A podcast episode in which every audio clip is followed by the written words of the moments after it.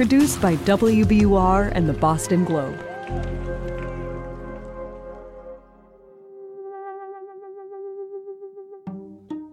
These are works of the civilization that are so important to remove them as to remove a piece of our civilization. They came in and they turned so I could see them. I could see that they had hats, coats, badges, and they looked like cops, so I buzzed them the rest of the way into the museum. I remember feeling like I needed to prepare myself for death if that, if it ended up uh, coming to that. If something is not right, it's almost as if it were two different heists because the MO is different. They're not similar, except that they happen the same night.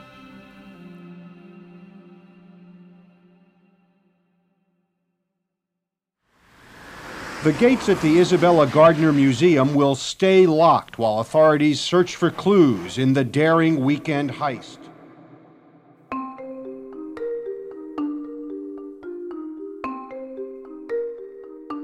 Imagine all the mistakes you've ever made. Now imagine that just one of them, one lapse in judgment in one millisecond in time, hung over you for all of your days to come. Imagine being known above all else for that one thing you did that you can never undo. And now imagine that the going estimate for the cost of your mistake is upwards of $500 million. Rick Abath, who was manning the watch desk in the Gardner Museum at 1:24 in the morning on March 18, 1990, doesn't have to imagine any of this. He's lived it. I haven't hidden it from anybody close to me. I hadn't hidden it. No, I've told the story a billion times over the past 22 years. At the same time, I'm not just advertising it normally either. It's not like when I go to get a job, I'm like, oh, hey, I opened the door on this Right, job 22 right. years ago, and they got robbed by 500 million dollars. So hire me. Right. You know what I mean?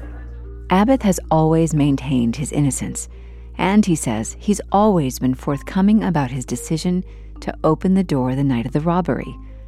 Even in his earliest exchanges with the first Boston FBI agent on the case. And I said, well, what do you want to know? I won't tell you anything. And I immediately spilled my guts because well, I didn't have anything to lose. Rick Abath has never been arrested for anything related to the Gardner heist, but he's also never escaped the suspicion of investigators who say that the men who robbed the museum had help from the inside, that they knew their way around it and knew the police weren't coming. Their implication is that Abath is the reason why. Those investigators have never publicly named Abath as a suspect. They won't even name him as one of the security guards on duty that night. But Rick Abath must be a suspect. Why else would he have to keep answering investigators' questions and testify before a grand jury? So, in this episode, we're asking what if Rick Abath didn't just make a mistake when he let the thieves into the Gardner Museum? What if buzzing them in was all part of a larger plan to rob it? What if Rick Abath was the inside guy on the largest art heist in history?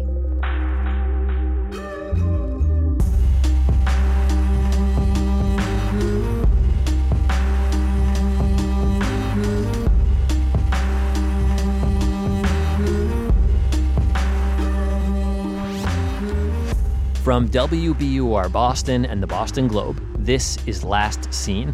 I'm Jack Rodolico. I'm Kelly Horan, Episode 2 Inside Job.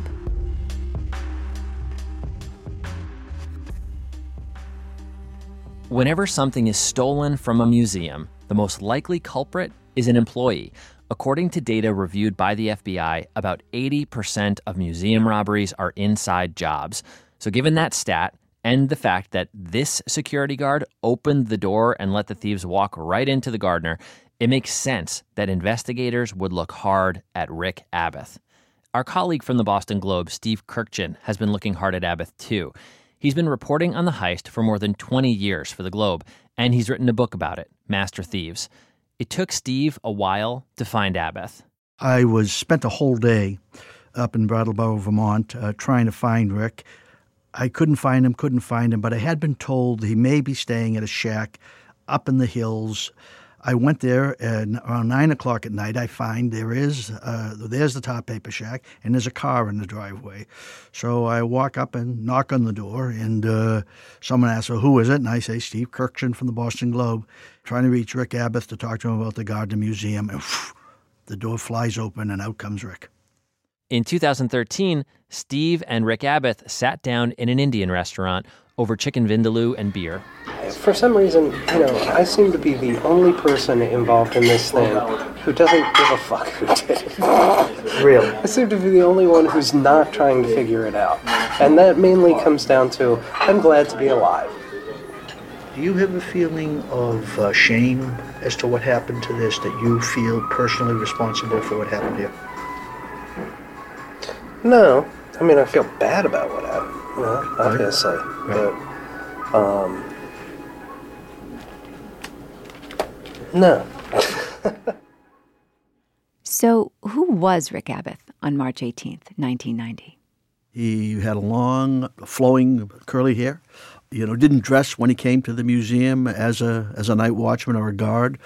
Uh, I think the night of the theft, he was wearing sort of tight red leotards and a, and a cowboy hat. Abath's getup the night of the robbery does bear mention, if only because Abath himself knew how unsecurity guard like he appeared to the cops, who were really robbers. Because I knew how it looked. I mean, I'm long haired, Right. big ass Stetson hat. I had my Berklee College of Music tie dye on, Right. and I had my Gardner Museum security shirt over that. It was Right. unbuttoned. Right. From the crime scene photos of Abath when he was found in the basement, shackled and duct taped the morning of the heist, we see that he also wore white high tops, faded red corduroys, not, as Steve said, leotards, and a fanny pack. Not exactly a picture of authority. But Steve says Rick Abath was an original. He was outgoing in a creative way, uh, but this group, this this place, this that they lived in in Allston, Brighton, uh, became a hub of both rock and roll, too much beer, and too much drugs, and they would hold rock and roll uh, sessions in the basement. So it was a frat house before we moved in. There was already a bar in the basement when we moved in. We built a stage on the other side of the basement, and we were ready to rock. So you'd hold these, uh, what, uh, hootenannies down At least once a month. Roughly, yeah, five dollars a head. Usually two or three kegs. This one's dedicated to Dave and Kathy. Abath and his housemates played in the jam band Ukiah.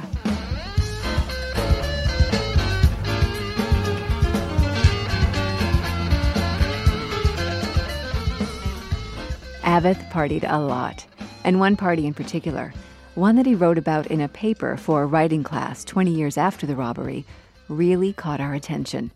It was just two and a half months before the Gardner heist. And they had started their New Year's Eve celebration at the house, typically with a lot of drugs, and they were doing mushrooms. And he describes the goo that was made up for him and his pals. About that goo. Abath and his pals boiled hallucinogenic mushrooms, reduced them to a blue goo, and drank it. Then, tripping, Abath moved the party from his basement to the Gardner Museum. This is ridiculous. And now Rick is on the job here for at least a year. And that he would open up the doors of this museum for a psychedelic party for him and his uh, random friends is uh, incredible. So, tripping on mushroom goo, Rick Abath, security guard, shows up with a handful of hallucinating friends for his night protecting the museum. Let me just read, and this is these are Rick's words. My best friend Ed showed up just before dawn with someone we didn't know, a mousy kid who looked tweaked out on crystal meth. Abath writes that he and his buddies spent most of the night in the courtyard. For many who love the Gardner Museum, that courtyard is a kind of sacred space, so even just the idea that this happened has an air of sacrilege to it. There's all the antiquities representing female power that Isabella Stewart Gardner herself chose Artemis, the eternally virginal goddess of the hunt, the pleasure seeking Maenads, Medusa, keeping her deathly watch. And along an edge of the courtyard, a second century Greek marble throne that Gardner herself, and it should be said only Gardner, sat in. until Rick Abath did that night. Here's Steve again, reading from Abath's description of the party. I picked up a cup of water from the guard desk. I was very thirsty. I went to chug it down and got a bitter, burning taste. Gin went all over the place as I coughed and spit. The place was a mess. So, isn't it possible, drunk and stoned, that Abath said the wrong thing to the wrong person? Remember, the thieves seemed comfortable in corners of the museum the public did not access the basement, the security office, a conservator's lab hidden behind a secret door. They knew to move Abath away from the museum's only panic button, and they knew where to find the security tape that recorded their entry into the museum. Steve asked Abath, Isn't it possible that you accidentally gave someone, a stranger, inside knowledge of the security in the place? It's possible. No, it seems like they had some kind of knowledge of what the security in the place was like, but mm-hmm. I don't know how, who they are, how they gained that knowledge. Yeah, yeah. Sixty-four dollar question. Um, more than that. Yeah. Five million dollar question. We're not talking about a museum that was just named for Isabella Stewart Gardner. This was a palace that she built, literally, from the ground up. All of it was born of her vision, her collecting, and her direction. In 1936, Morris Carter, the man Gardner chose to become the first director of her museum during the last years of her life, reflected on it as her living monument. A visitor, therefore, has the feeling that he is making the acquaintance of an extraordinary personality Inconspicuously carved in a relief over the main entrance appears Mrs. Gardner's motto, C'est mon plaisir. It is my pleasure. In her will, Isabella Stewart Gardner states that her collection and the museum that house it are, quote, for the education and enjoyment of the public forever. But for Gardner, the museum also served a private purpose. It was her bid for immortality. She lost her only child, a son, when he was just shy of two years old. A tiny child sarcophagus in the courtyard offers a poignant reminder. And Gardner lost her husband not long before the pair planned to purchase the land on which the museum would be built. Death took her most beloved, but it would not touch her stone and stucco monument. But thieves just might, and Gardner knew it. In 1911, the Mona Lisa was stolen from the Louvre in Paris. Gardner was alarmed. A headline in the New York Times not long after that heist reads Mrs. Gardner's Art Museum under guard. Mrs. John T. Gardner is taking no chances. She does not intend to have any member of the so called international gang of high art thieves despoil the Fenway Museum of any of its priceless pictures. The article reports that Rembrandt's Storm on the Sea and Vermeer's The Concert were under special guard. Gardner knew those two pictures required extra protection, so she handpicked her guards and gave them an order shoot to kill. So, nearly a century before the greatest art heist in history, Isabella Stewart Gardner herself foresaw the importance of dedicated security. Which leads us to wonder what happened over the course of the 79 intervening years so that, come March 18, 1990, a 23 year old music school dropout named Rick Abath was the Gardner Museum's best line of defense.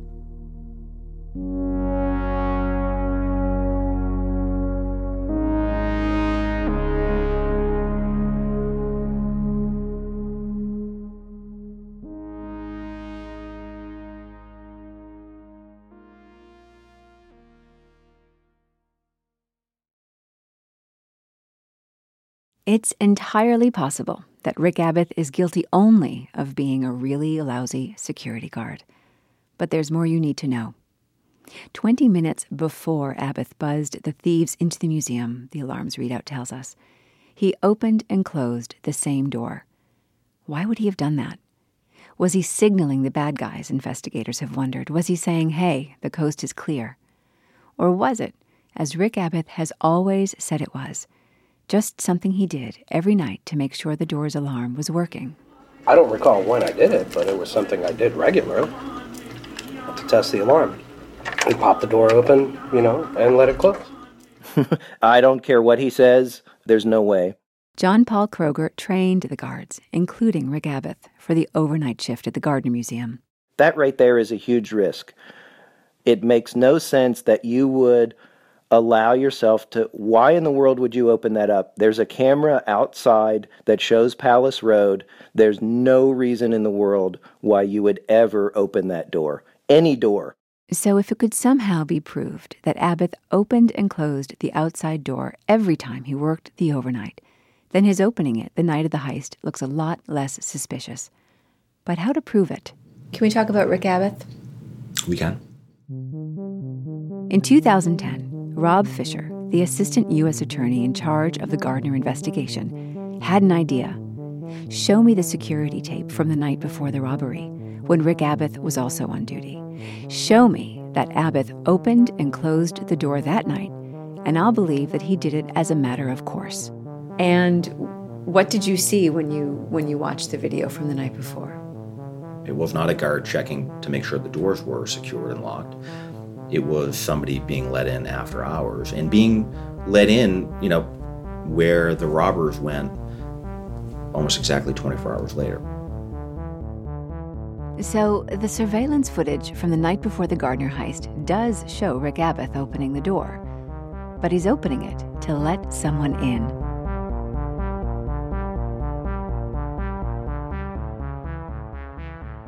When the U.S. Attorney's Office released the surveillance video 25 years after the heist, they did so with a public appeal Who is this man? It was the closest thing to a bombshell that we've had in the Gardner mystery. Was it a bad guy? Was it a dry run for the robbery? Are we finally going to solve this thing? Well, no, and no, and no. Do we know who came in the night before? Yes. Who is it? uh, it's a person we've identified, and we are absolutely certain um, uh, had that that his entry was not connected to the heist in any way, shape, or form. Anthony Amore won't ID the night before visitor, but three former security guards we interviewed confirmed his identity, as well as a source close to the investigation. The man in question was the Gardner Museum's deputy director of security. So it turns out Rick Abath was just letting in his boss. But John Paul Kroger, who trained the guards for their third shift duties, says no one was to be let into the museum after hours, ever. Not your boss, not even cops. The protocol was very straightforward name and badge number, call and verify their identity, and then if, if there's a legitimate reason for them to be there, then only you let them in. Uh, Rick has made some statements that they were never trained on that. That's completely false. Did anybody ever say, even if the Boston police come to the door in the middle of the night, don't let them in, get their badge number, call the local precinct?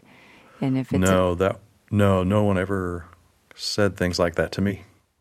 The other guard on duty the night of the heist, the one we're only calling by his first name, Randy, says security at the Gardner Museum was lax. I do remember uh, somebody ordered a pizza or some kind of food delivery, and they just buzzed them right in when they came to the side door. And it looked like that kind of thing was done there all the time by night guards.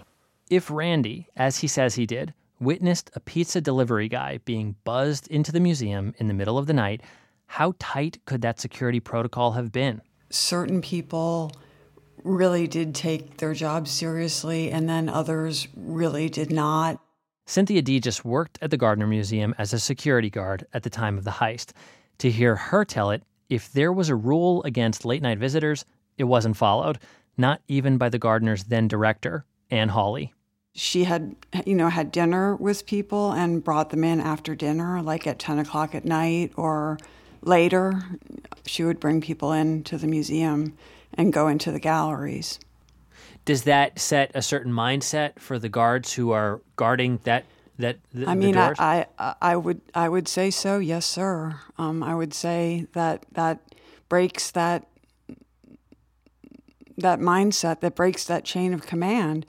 Do not let anyone in after five. Well, what is a guard, an underling, supposed to then do?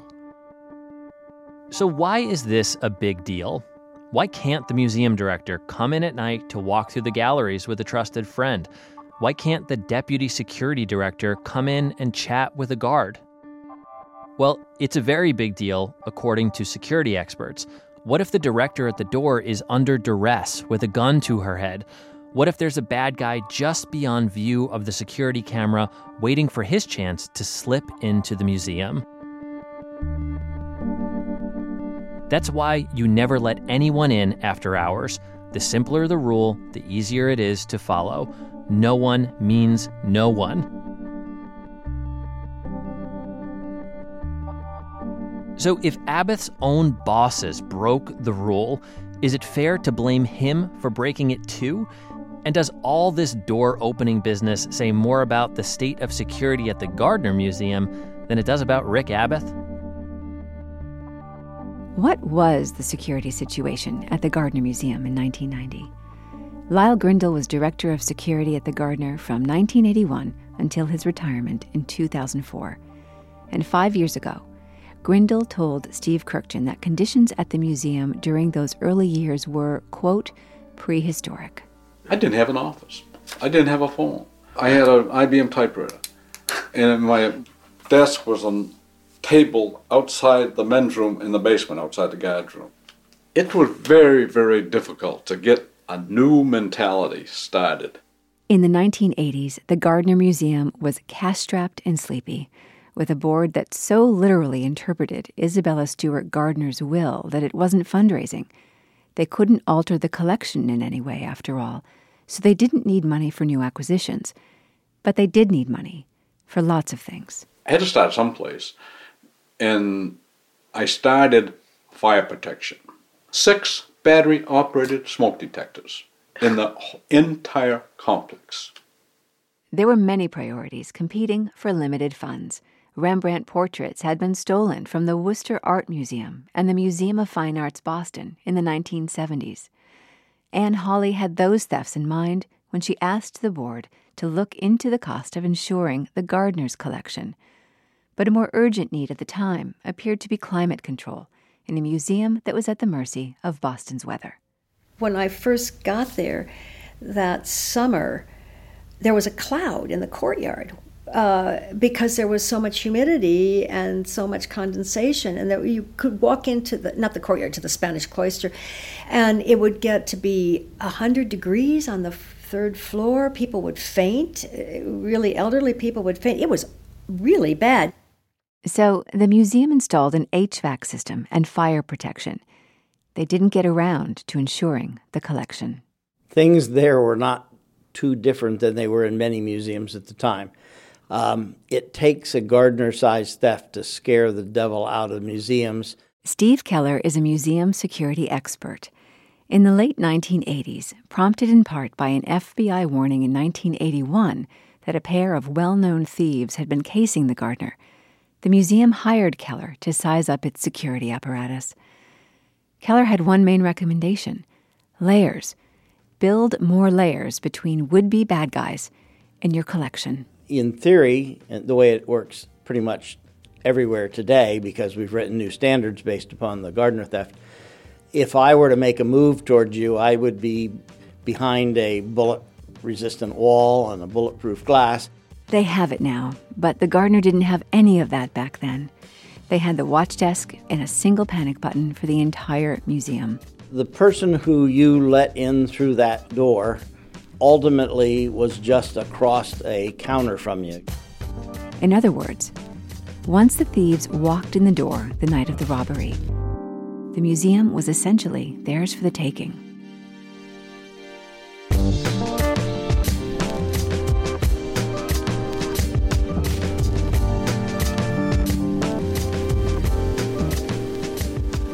Coming up after the break, the mystery within the mystery of the Gardner heist.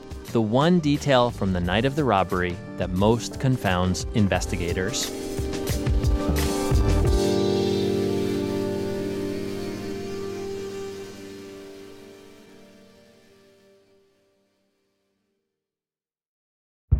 Did you kill Marlene Johnson? I think you're one of the first people to have actually asked. From WBUR and ZSP Media, this is Beyond All Repair, a new podcast about an unsolved murder that will leave you questioning everything. Somebody should be in jail for murdering my sister. A woman who's never been believed. As long as they think I have done this, then they're not looking for who actually did this. And that's what makes it a cold case. No, it's a botched case. And a search for the truth, once and for all. Wow, it just gets more interesting. Beyond All Repair. Listen and follow wherever you get your podcasts. Be careful. You're digging in a place that's been very peaceful for a while. Do it anyway. Dig.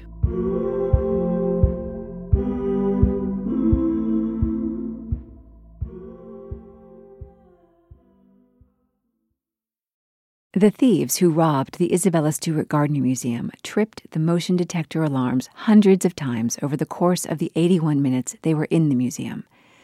Every time they did so, a computer at the watch desk announced the intrusion via dot matrix printer. Someone is in the Dutch room. Investigate immediately. Those alarm readouts tell us that the thieves were very busy on the museum's second floor. In fact, the readouts tell us that the thieves were exclusively busy on that floor, stealing 12 pieces from two galleries, five Dutch paintings and a Chinese gu from the Dutch room, and five Degas sketches and a bronze eagle finial from the short gallery. But a 13th piece was stolen that night Edouard Manet's top hatted cafe goer with the beguiling brown eyed gaze, the painting Chez Tortoni. That painting hung in the Blue Room on the museum's first floor. But there weren't any alarms set off on the first floor. Security expert Steve Keller says that would have been just about impossible. You would have to have gotten past a motion detector twice. The odds of getting past those motion detectors are in the millions to one. Keller went to the museum shortly after the robbery to look into this for himself. First, he checked to see if the motion detectors in the blue room were broken. They weren't. Then he tried to trick them. You know, the rescue blankets, the aluminum shiny rescue blankets, uh, they protect your infrared heat from being sent out into the room. So I, I put a rescue blanket over me and tried to go past it and then was not able to. I put a regular blanket down so I wouldn't damage a table and I crawled under the table across the braces on the table and I couldn't defeat them. So neither could they.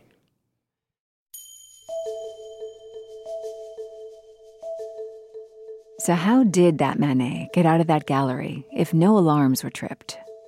Uh, it just baffles me how that got out of there. Uh, that painting was removed from that room earlier than when the burglary occurred. This is potentially damning because the only footsteps recorded in the Blue Room the night of the robbery belonged to Rick Abath. We know this because on his rounds that night, he swiped the magnetic strip to verify that he'd checked that room. Are you 100% convinced that painting was stolen by a guard? No, I'm not 100%. Uh, I'm just saying it's a it's a theory. It's a theory. I, I don't know who else would have would have taken it. Were there two heists at the Gardner Museum that night? Whereas the thieves who pillaged the second floor galleries left behind smashed glass and damaged frames, whoever stole Chez Tortoni removed it, frame and all, from the Blue Room. And then that thief did something surprising, and investigators think telling. He removed Chez Tortoni from its frame and placed the empty frame on the security director's chair. Steve Kurkjian addressed how bad this all looks for Rick Abath at that Indian restaurant back in 2013. So you go to the blue, you, you do your regular tour through the blue room, Mm-hmm. and that's the last footstep they say is seen in the blue room. Exactly. Yeah. They wanted to know how it would be possible for the thieves to get that painting out of that room. And I said, I didn't know. And so they put forth the theory that, well, I perhaps took the Manet on my round and stashed it somewhere. And you tell them what? That I absolutely did not. But you have to. acknowledge the suspiciousness. Oh, yeah, I, I totally get it. Quick recap Rick Abath opened and closed the door to Palace Road 20 minutes before the thieves got there. He let them in. He stepped away from the panic button. His footsteps alone were recorded in the Blue Room. Chez Tortoni's frame was left on the security director's chair, and Abath had given his two week notice right before the heist. So, why, in 28 and a half years, have investigators been unable to charge him with anything? Maybe it's because even if Rick Abath could not have done things more suspiciously if he'd tried, suspicious behavior doesn't mean complicity. This guy who has lived what appears to be a modest existence, maybe he really did just make a mistake when he was 23. The FBI still doesn't publicly connect Rick Abath to the Manet stolen from the Blue Room. They still don't publicly connect him to anything. Is Rick Abath a suspect in the greatest art heist in history? If he isn't, and if he's been living under a cloud of speculation all these years, shouldn't the FBI just say so? And if he is a suspect, our question is is that because the Boston FBI believes he's guilty or because they don't have a better idea? We wanted to put this question directly to the Boston FBI, but they declined to speak with us. Next time, we venture four miles from the Gardner Museum and a world away to a grimy little auto body shop that one investigator likened to a Grand Central Station for criminals. Did some of them rob the Gardner Museum? It's going to go six ways. Mm-hmm. And the only thing I'm going to say is listen, everybody's going to make one pack. There's no discussion about it. Nothing. Anybody spends more money than they than they show, they got to get clipped. So as long as everybody knows it, that's what's going to happen.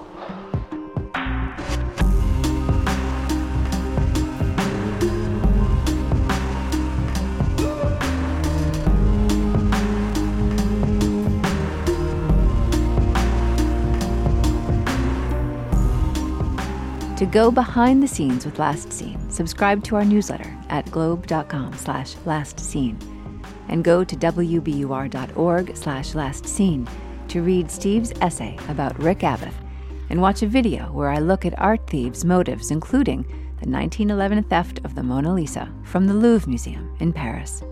Last Seen is a production of WBUR and the Boston Globe. Special thanks this week to Jack Lepiars. Our consulting producer is Stephen Kurkjian. Production and sound design by John Parati. Eve Zukoff is our production assistant. Additional production by Catherine Brewer. Our digital team is Amy Gorell, Tiffany Campbell, Daigo Fujiwara, Jesse Costa, and Elizabeth Gillis. We had help from the Boston Globe's Shelley Murphy, Brendan McCarthy, and John Tlumacki. Digital help from Heather Ciras, Jason Tuohey, and Ryan Huddle. Editing by Jessica Alpert. Our executive producer is Iris Adler. I'm senior reporter Jack Rodolico. And I'm senior producer and reporter Kelly Horan. Special thanks to artist Sophie Calle, who first used the title Last Seen at the Gardner Museum in 1991 and who granted us permission to use it.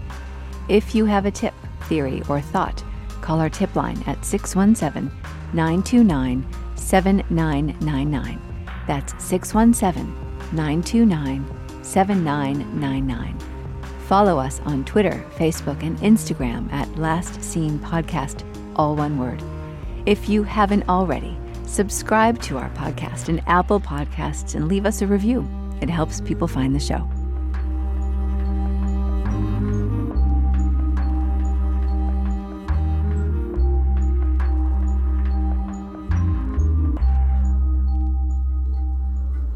I was cuffed and Randy was cuffed, and he just said, Gentlemen, this is a robbery. And I think I might have said, No shit.